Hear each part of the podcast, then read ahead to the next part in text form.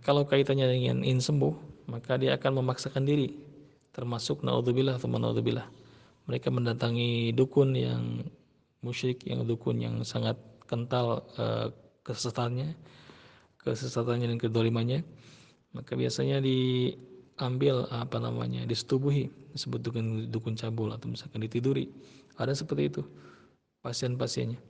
Ada yang disuruh uh, apa namanya membunuh ibunya sendiri atau menyembelih anak saya atau menumbalkan anak sendiri. Ini sangat sesatnya dukun-dukun yang memang bersekutu dengan setan. Tidak ingin keturunan-keturunan terutama keturunan perempuan apa namanya ada di keluarganya. Keturunan maka dibunuhlah dengan cara tumbal atau dibikin gila. Ini apa namanya orang kalau sudah gelap mata datang kepada dukun, apa pun yang dikatakan dukun pasti diikuti. Nah kalau Allah ada, ada hidayah datang kepada kita para perukiah maka kita pun menjadi murabinya. Orang ada seperti bilang ya gimana Ustaz lah yang penting saya sembuh. Apa pun syaratnya saya akan laksanakan nah seperti itu. Nah kita aja mereka syaratnya sangat mudah. Bahkan kalaupun dilaksanakan ini akan jadi keseharian dan ahli-ahli iman antum nanti ke depannya. Ajarkanlah sunnah-sunnah Nabi. Dari mulai menutup aurat semuanya yang tadi kita ceritakan. Insya Allah mereka hijrah mereka sembuh dengan sendirinya Kekuatan hijrah ini dalam konsep kesembuhan kami uh, menempati 15 persenan, bahkan 75 persen.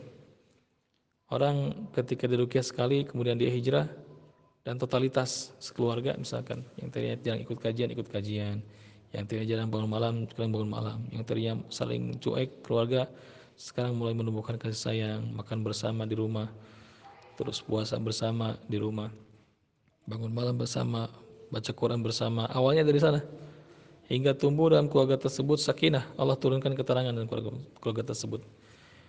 Kemudian Allah tumbuhkan mawadah, rasa cinta di antara di antara mereka dan rahmah ada kasih sayang di dalamnya. Dan menyebar ini ke tetangga-tetangganya sehingga dikenallah keluarganya keluarga yang soleh, solehah. Keluarga yang sakinah, mawadah, warahmah. Nah, seperti itulah. Ketenangan itu ada ketika agama ini dimasukkan ke dalam rumah. Maka hidupkan rumah dengan amalan-amalan ibadah, dengan suara Quran, dengan ta'lim-ta'lim rumahan, dengan misalkan apa namanya zikir-zikir pagi petang di rumah misalkan uh, akhwat baca Quran dengan bersuara, insya Allah saling menghormati anak keluarga.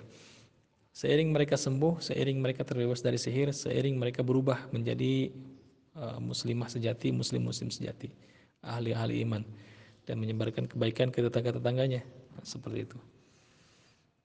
Barakallahu fikum insyaallah uh, semoga kajian ini bermanfaat. Silahkan yang mau bertanya, menambahkan atau berbagi pengalaman seputar rukyah ini juga benteng sunnah atau benteng gaib ini insyaallah kita lanjutkan besok hari. Uh, silahkan berbagi di grup ini insyaallah mudah-mudahan bermanfaat dan menjadi pencerahan bagi kita semua insyaallah. Barakallahu fikum. والعفو منكم اللهم إني نعوذ بك من علم لا ينفع ونعوذ بك من قلب لا يخشى. سبحانك اللهم وبحمدك أشهد أن لا إله إلا أنت أستغفرك وأتوب إليك. السلام عليكم ورحمة الله وبركاته.